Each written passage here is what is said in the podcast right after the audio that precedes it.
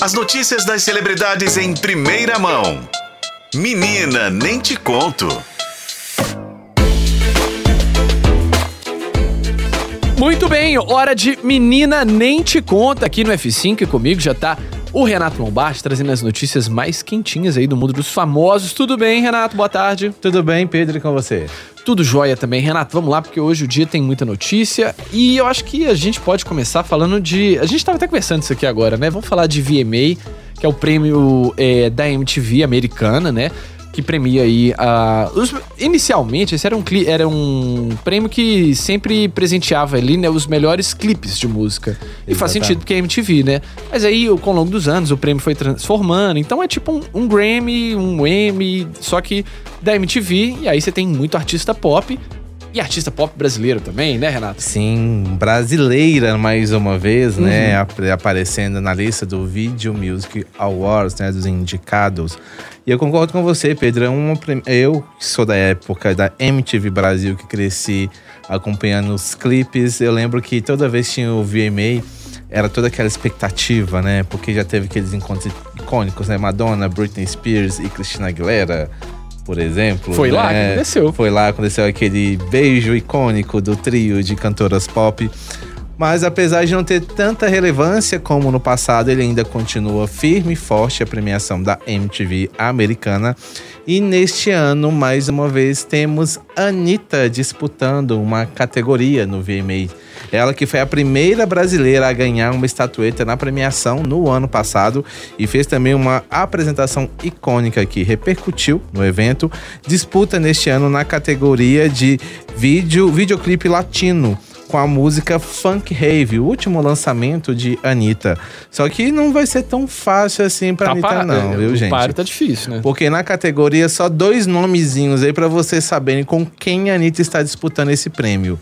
Shakira e Rosalia. E, e tem o Bad Bunny também, que faz um sucesso. Tem o Bad Bunny, mas eu acho que talvez aí tá, esse prêmio fique entre Shakira e Rosalia. Posso estar enganado? Posso, mas pela questão de repercussão mesmo, de produção, eu acho que essas duas cantoras tiveram os trabalhos que até hoje continuam dando o que falar. E vamos falar a verdade também, né? Funk Rave não foi maior sucesso da Anitta, né? Não é o melhor lançamento dela, uhum. de todas as formas. Não é, uma, não é a melhor música que a Anitta fez. Ela já entregou músicas muito melhores. É uma música dançante, teve todo aquele é, zoom, zoom, zoom em relação ao lançamento do clipe, quando ele foi gravado, que teria cenas que a Anitta simulava sexo oral em um dos caras, toda aquela repercussão teve, toda. Teve uma, teve uma promoção aí. Teve uma promoção de, bem antes do marketing, é. mas mesmo assim ele não teve essa repercussão tão grande assim. Mas a gente tem que tirar o chapéu sim para a Anitta, porque ela continua com essa carreira internacional, investindo né, na carreira internacional dela. E mais uma vez está aí com o nome garantido no VMA, agora no VMA deste ano. A apresentação que deve acontecer em setembro deste ano, no dia 12. Legal. É, ó, vou torcer para a Anitta, porque acho que brasileiro tem que estar sempre é, em evidência aí, né? E para ela é bom, para a gente é bom também, mas confesso que não vou acompanhar tanto esse VMA, não, porque é, eu acho não é, que... para mim, não é o melhor prêmio. Não é, tô muito fã. Não acho que a gente vale a torcida, assim, pelo fato de ela ser brasileira e tá conquistando o espaço que ela tá conquistando. Então eu deixo a minha torcida para a Anitta, apesar de saber que não vai ser uma disputa fácil. Mas tem um artista aí que tá bombando, que tá liderando as indicações, né, ao VMA, mais uma vez, que é Taylor, Taylor Swift. Swift. Eu acho que é o, né? é o ano dela, né? É o ano da Taylor, será? Não sei se seria o ano da Taylor, mas acho que ela tem vivido talvez um período mais glorioso da carreira dela. Né? Certamente. Né? Com essa turnê lucrativa que vai passar pelo Brasil agora no fim do ano, vai passar por Rio e São Paulo. É, há um burburinho que ela viria para Belo Horizonte, mas essa história já foi desmentida. Acho que também se viesse, provavelmente ia esgotar todos os ingressos também. Certamente. Os Swifters ficariam enlouquecidos. Mas ela está disputando aí, ela foi indicada em oito categorias. Então, provavelmente ela deve ser a pessoa que mais vai levar estatuetas do VMA para casa. Certamente. E tomara que dessa vez não tenha o Kanye West, né, subindo no palco pra poder tirar o prêmio É, dela. eu acho né? que o Kanye West agora tá um pouco assim, descansando a imagem dele. Acho que dessa vez não vai correr o risco, viu? Acho que não. não tem Beyoncé concorrendo também. Ai, tá? gente, é, pois é, se você não lembra dessa cena, momentos, né, desses prêmios, né, sempre a gente é presenteado com esses momentos aí, esse é um dos momentos aí que aconteceram, o Kanye West subindo na apresentação, esqueci qual que foi, acho que foi o Amy, não sei, não concordou que a Taylor Swift ganhou, arrancou a estatueta da mão da menina, falou que era a Beyoncé Você que que ganhado. merecia por é, Single Ladies, pelo clipe de Single Ladies, na época quando Beyoncé lançou esse clipe, que foi um clipe bem revolucionário na forma de se fazer, que é uma câmera girando, né? E ela Foi. dançando. E o Kanye West subiu ao palco e falando que a Taylor não merecia o prêmio, que o prêmio deveria ter sido de Beyoncé. Pois é, mas é, Kanye West. Agora a gente, quem te viu, quem te vê, né? Onde é que a Kanye vai fazer isso hoje em dia aí? Vamos lá, porque também tem prêmio, e esse prêmio é, pô, prêmio nosso, prêmio mais acessível aí, né, Renato? Prêmio Multishow, que tá com o apresentador, é, tá com a dupla de apresentadores aí já definida, né? Sim, Tata Werneck, que né, já tem uns dois anos, mais ou menos, que comanda a apresentação, Prêmio Multishow, continua nesse ano, vai apresentar novamente, só que desta vez ao lado de Tadeu Schmidt. A Globo escalou o atual comandante né, do BBB para apresentar a premiação que vai ao ar é, no fim deste ano. É, e um detalhe muito interessante é que pela primeira vez o Prêmio Multishow vai ser transmitido na Globo também. Ó, que diferente, hein, cara? Pois é, o prêmio vai acontecer, está previsto para acontecer no dia 7 de novembro. A transmissão vai começar no Globoplay e no Multishow. E depois, após a exibição de é, Todas as Flores, sim, Todas as Flores vai voltar ao ar, vai ser exibido na Globo a partir do mês que vem, tá, gente? Hum. Pra quem não acompanhou no streaming, vale a pena assistir. Então, em novembro, logo após Todas as Flores, a Globo vai voltar, vai exibir, vai transmitir o prêmio Multishow, que vai ser comandado então por Tata Werneck e por Tadeu Schmidt. Muito bem, prêmio Multishow que, né, passava no Multishow, agora na televisão aberta, com apresentação. é, eu gosto dessa dupla, é uma boa dupla, né? A entrevista do Tadeu, inclusive, no Lady Night, não sei se você assistiu, foi uma das melhores entrevistas do Tadeu que eu já vi, por ver o Tadeu é, saindo dessa postura de, de pessoa tão séria, para- Aham. tentando se desconstruir, que é uma coisa que ele vem tentando com o BBB, principalmente, mostrando esse lado, tipo, eu sou sério, mas eu também sou gente boa, eu sei brincar e sei falar algumas bobeiras. Ah, É bem legal, eu tô confiante nessa dupla. Ele é divertido, eu gosto muito do Tadeu. A Tatá já faz o trabalho dela que todo mundo acha muito engraçado, né? Então acho que tem tudo pra dar certo aí.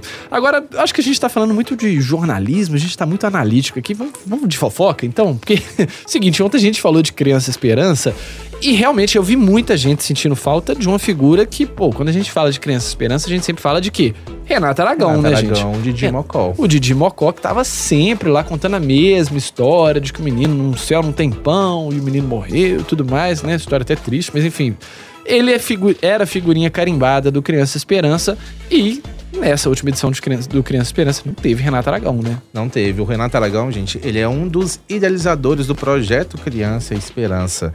E esse, o, o projeto que foi ao ar nesta semana, o show, a festa foi ao ar nesta semana, foi o primeiro grande evento do Criança Esperança pós o período de pandemia. Então foi toda um- uma preparação, todo um investimento feito nisso, com vários convidados especiais, inclusive a Eliana, que nós já falamos aqui no F5, e o Renato Aragão estaria, teria esperado um convite para poder participar do evento, mas ele não recebeu o convite. Pô, tadinho. Ele ficou, Ficou muito de chateado. né? E quem falou sobre isso foi a mulher dele, a Lilian Aragão. É, ela que também trabalha como empresária dele, ela revelou que o Renato Aragão chegou até a pintar o cabelo e a sobrancelha aguardando o convite para poder participar do evento, já pelo fato dele ter uma história tão importante, uma ligação Tadinho. muito gente. forte com Criança e Esperança. E segundo ela, ele ficou muito chateado, chateado com a Globo, inclusive, pelo fato de não ser convidado nem mesmo mencionado durante a apresentação exibida na última segunda-feira. E vamos combinar, é, concordo com a chateação dele, eu entendo. É, talvez não o convite ter chegado, entendo que seria um, né, uma questão de apresentação, de organização, talvez não se encaixasse na cabeça da, das organizadores né, do evento Uhum. a participação dele, mas realmente uma citação a ele, talvez uma homenagem, eu acho que seria merecido, porque ele fez parte durante anos do Criança Esperança. Tava até relembrando aqui na redação que ele fazia sempre entradas icônicas no Criança Esperança, né? Sim. Entrava voando. é, Todo ano era uma entrada diferente. diferente. E ele realmente aparecia vestido com a camisa do Criança Esperança, inclusive ao vivo, na apresentação do, do programa, da festa. Então acho que nesse sentido faltou aí um, um- um cuidado especial, uma atenção em relação ao Renato Aragão. Gente, e, e o seguinte, o que mais, o acho que o que mais me pegou nessa história foi que ele até pintou o cabelo, gente. Pintou a sobrancelha, ele tava prontinho pra receber o convite. Tava era só ter prontinho. chamado. Que sacanagem. Segundo a mulher, ele estava tudo pronto, ele só aguardava o convite, mas um convite que não chegou. Vai lembrar, gente, que o Renato Aragão já há algum tempo, deve ter uns dois, três anos, que ele não tem mais contrato com a Globo, então ele meio que se aposentou também, não tem feito trabalhos na TV. Aham. É, mas mesmo assim não justifica, é, classificaria de gafe mesmo, né? Nem mesmo uma menção à pessoa que ajudou a idealizar o projeto. Ô, gente, e assim, e também, né? O Didi tá com 88 anos e, né, pô, homenagear o cara enquanto tá vivo aí, né? Exatamente, não teve tantas homenagens pra Xuxa, por exemplo, merecidas, né? Aham. Mas tem o Renato Aragão, que sim faz parte do imaginário de muita gente, muita gente que cresceu aí acompanhando os Trapalhões, assistindo os filmes dos Trapalhões. Pois é, eu acho que, enfim, vamos ver. Talvez uma próxima edição, né? Faça uma homenagem pro Renato. Já, já tá feita aí a, a- o, o desconvite pra ele, né? O, a- O não convite, né? o não convite, a deselegância, né? De não ter chamado ele, mas agora passou, vida que segue. Vamos ver se o próximo teremos Renato Aragão. Ô, Renato, obrigado pela sua participação. Teremos você aqui amanhã? Sim, estarei aqui amanhã. É, o Renato é presença confirmada. Mesmo quando ele tá de férias, eu convido, né? Vai que ele participa Vai com a que gente cola, aqui. né? É. obrigado, viu, Renato? Obrigado, gente. Até a próxima.